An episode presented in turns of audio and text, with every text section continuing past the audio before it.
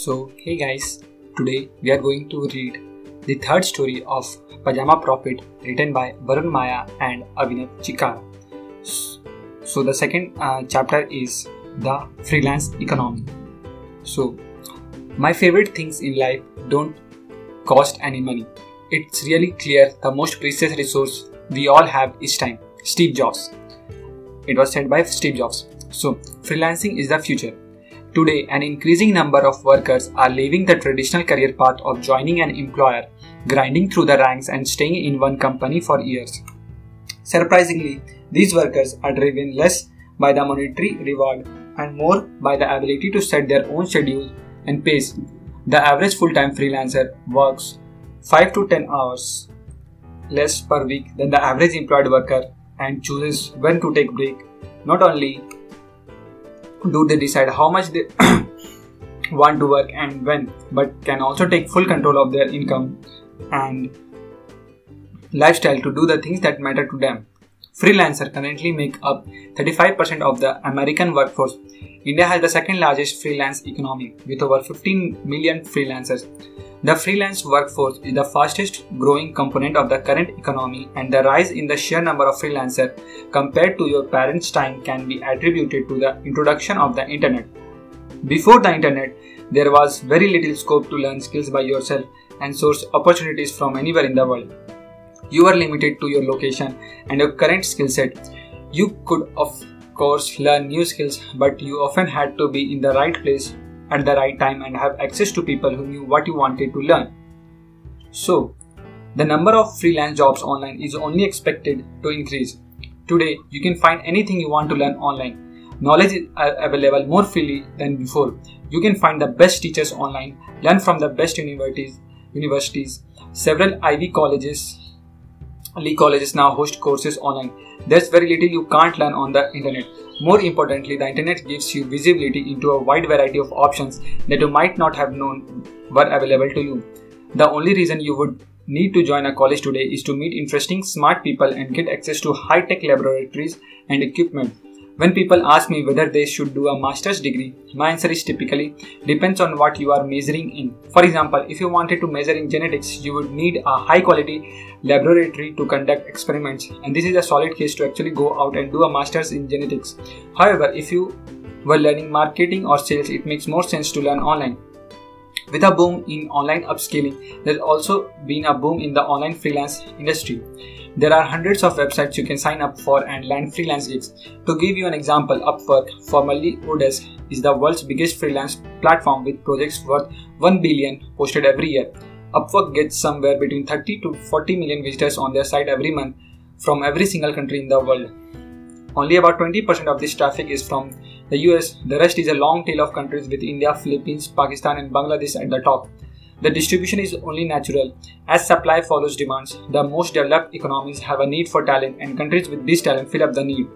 The website you will have most success with can depend on a bunch of factors, including your industry and skill level. We will talk more about finding the right platform later in this book. Why freelance works regardless of your country. Conversion rate. The simplest way to explain the benefits of the conversion rate is through something called the Big Mac Index. What it does is that it compares the prices of McDonald's Big Mac burger in different countries to get an idea for what the same item costs worldwide. To give you an example, a Big Mac costs $1.6 in India, $4.2 in the US, and $6.8 in Switzerland. It's a direct reflection of the purchasing power parity, that is, $1 is not equal to $1 worldwide. The Indian rupee is undervalued by 61%, which means we can buy goods for 61% less than Americans. This implies that $1 is worth around 0.4 in America. So for doing equal work and getting equivalent pay given to American worker, an Indian freelancer is actually earning 61% more. Let's take another example. In the US, a haircut costs say $20. In Uganda, it perhaps costs $2. In both cases, the same service is being provided, but in the US, it costs 10 times more. A loaf of bread costs $5 in America, but just $0.5 in India. Living in certain countries gives you better mileage per dollar, put pure and simple. As such, it's cheaper to hire a freelancer from a country where your money worth more. Many companies look to outsource to freelancers to save money. The best talent isn't always local. Freelance always com- allows companies access to a global market of talent. As a business owner, you might not have the talent you require in your local area. Hiring a freelancer prevents you from settling for a lower quality employee and reduces the overhead of relocating a person from another area to your locality. Hiring freelancers also allows you to address specific needs with an expert. For example, you are planning to shift your website from one server to another but don't know how to do this. You can hire a freelance consultant who is an expert in this area specifically for this engagement and get their help without having to hire someone full time. Remember, hiring someone full time means to potentially pay the person for 12 months of work for something that takes as little time as transferring some files from one server to the other. It makes no sense. We are strong believers of the fact that full time roles are dying. Fewer small to medium sized business will have full time roles, and even through hiring someone for an hour or two might be expensive in the long run. Not having someone on the payroll can save an employer money, time, and migraines. The pajama economy. To be honest, I've always loved the word pajama. There's something so comforting in the word. On the other hand, I have always hated the word economy. Even after starting multiple business, I am still confused by the way it changes every few months. And it's not just me who can't pinpoint how the economy works. In fact, a blindfolded monkey was able to throw darts at a stock board and pick stocks that performed better than top ranked Wall Street brokers. In my own experience, I have met and hung out with guys who handle millions of dollars, but very few people know what is actually going on. If venture capitalists were that smart, every venture capitalist backed startup would make billions. The reality isn't that simple, and there are several factors that influence the success of a company. When it comes to the online digital services economy, things are much more predictable. We have a reasonable understanding of what's working right now, and we have seen it work over the years for ourselves and for several of our friends who have gone on to have sexual freelance careers. Business will always want to hire the best people at a cost effective rate, and the internet has enabled that at scale. The success of online platforms reflect that it's proven to work for a lot more people across the world. Our experience with the freelance economy is a function of two things. First is having failed so many times that we can comfortably tell you what doesn't work. The second is having has enough success in different projects to guesstimate what the best course of action in a given situation is. 10 years ago, freelancing online was looked at as a way to make pocket money on the side if we take a deep dive into that states, JobSpire helps us keep up to date with what everyone's salary expectations are. You will see that the average freelancer in India makes more money in the same time period than a salaried employed for the same role.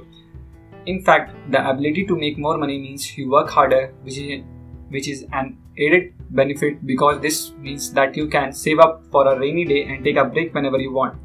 And if a project is really stressing you out, you can just drop it in the corporate world, dropping a project isn't a very smart thing to do if you want to keep your job.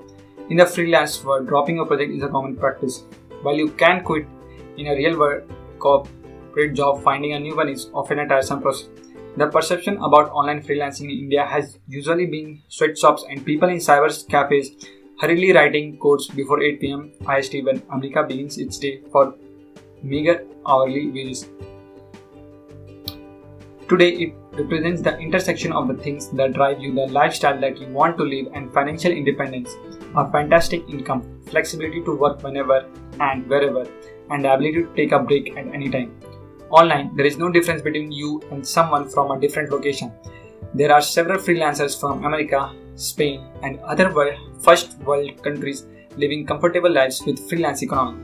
Because no there's no difference online. This means you can also make the same kind of money, dollar for dollar, as anybody else. If you wanted a job in New York, you would need a visa, you would need to find accommodation there, which is expensive, and your cost of living would shoot up. Imagine making the same kind of salary sitting at home with your loved ones. Let's not forget the startup boom that's been happening lately. With more smart individuals vying to build businesses online, there's more opportunity than ever for you to contribute. Adding to these green pastures of opportunity is the ability to add your own creativity.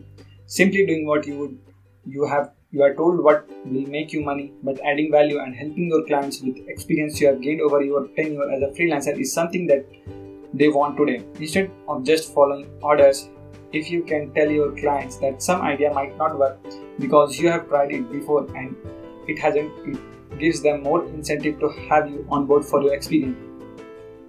So, why is it easy for someone to make money online when everyone is complaining about not finding a job?